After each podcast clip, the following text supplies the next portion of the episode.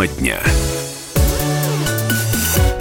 Мы продолжаем в прямом эфире радиостанции «Комсомольская правда» обсуждать самые значимые темы и события. Не нужен нам митинг масштабный, и акция нам не нужна, можно было бы сказать, изучив э, данные опроса социологов Левада-центра. Они представили этот опрос, э, который был посвящен готовности россиян к различным действиям ради изменения ситуации в стране к лучшему. И в тройке предпочтительных вариантов на первых местах относительно пассивные, 7 из 10 опрошенных готовы голосовать на выборах за партии или кандидатов, предлагающих близкий им план преобразования. Каждый второй подписывать открытые письма и петиции и почти столько же обращаться в органы исполнительной власти. При этом менее трети россиян, 30% готовы принимать участие в работе общественных и политических организаций. Ну а вот готовность участвовать в уличных акциях проявили всего 22%. Против, соответственно, 77. 1% не определился. Ну, вот а, теперь мы хотели бы и узнать, с чем связана подобная расстановка сил. А, первый заместитель директора по научной работе Института социологии Российской Академии Наук, доктор социологических наук Михаил Черныш. Сейчас с нами на связи. Михаил Федорович, здравствуйте. Здравствуйте. Что, россияне не настроены э, радикально что-то менять? Нет, э, я думаю, что дело-то не в этом. Я думаю, что дело в том, что такая форма, как митинг, э, в нынешней ситуации кажется не очень эффективной. Э, ну, по целому ряду причин. Не одной, а нескольким причинам. Но помимо погодных условий, которые нас сегодня огорошили, какие еще это причины могут быть? Ну, э, во-первых, э, как мы с вами знаем, правоохранительные органы довольно активно пресекают некоторые несанкционированные акции, и люди, которые в них принимают участие, сталкиваются с э, э, различного рода, с необходимостью доказывать свою правоту в суде. Это первое. Подождите, Второе... Михаил Федорович, сразу хочу уточнить. А, вы сказали о несанкционированных акциях, правильно я понимаю? То есть да, правоохранительные да, органы априори по закону имеют право это делать, да? Мы уточнили да, так. абсолютно угу. точно, да. Угу. Но когда речь идет о санкционированных акциях, то здесь местная власть либо затягивает э, э, проведение подобных мероприятий, не давая разрешения, либо выводит ну, например, где-то на периферии населенного пункта, где там кричи не докричишься.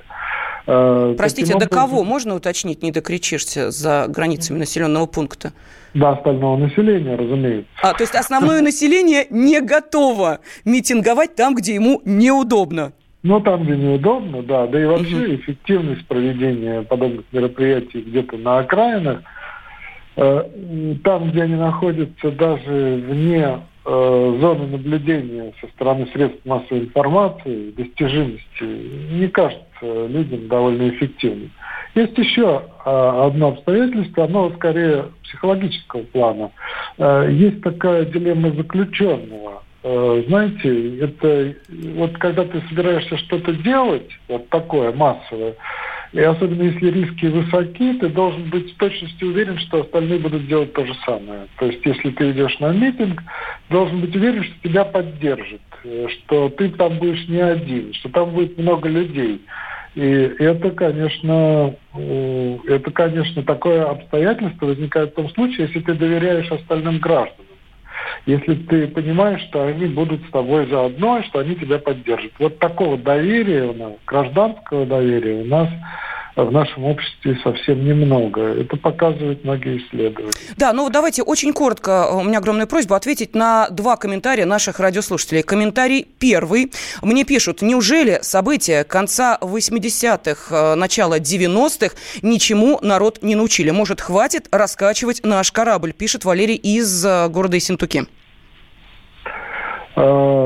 Ну, видите ли, если мероприятие проводится в полном соответствии с законом, и если оно э, проводится по тем проблемам, которые действительно волнуют население, и ставит целью отстаивать его права, э, то ничего плохого в этом нет. Угу. И еще э, один э, комментарий поступил от Натальи. Э, протест в центре – это протест на показ для русофобских ино-СМИ. И это крайний цинизм.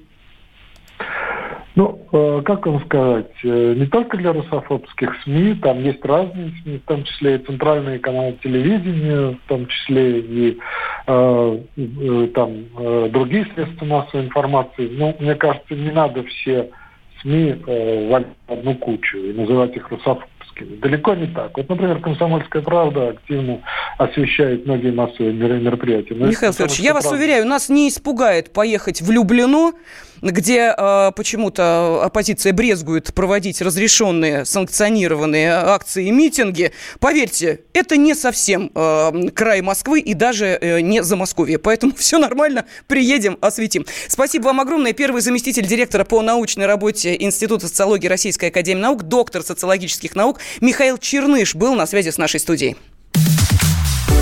Тема дня. Будьте всегда в курсе событий.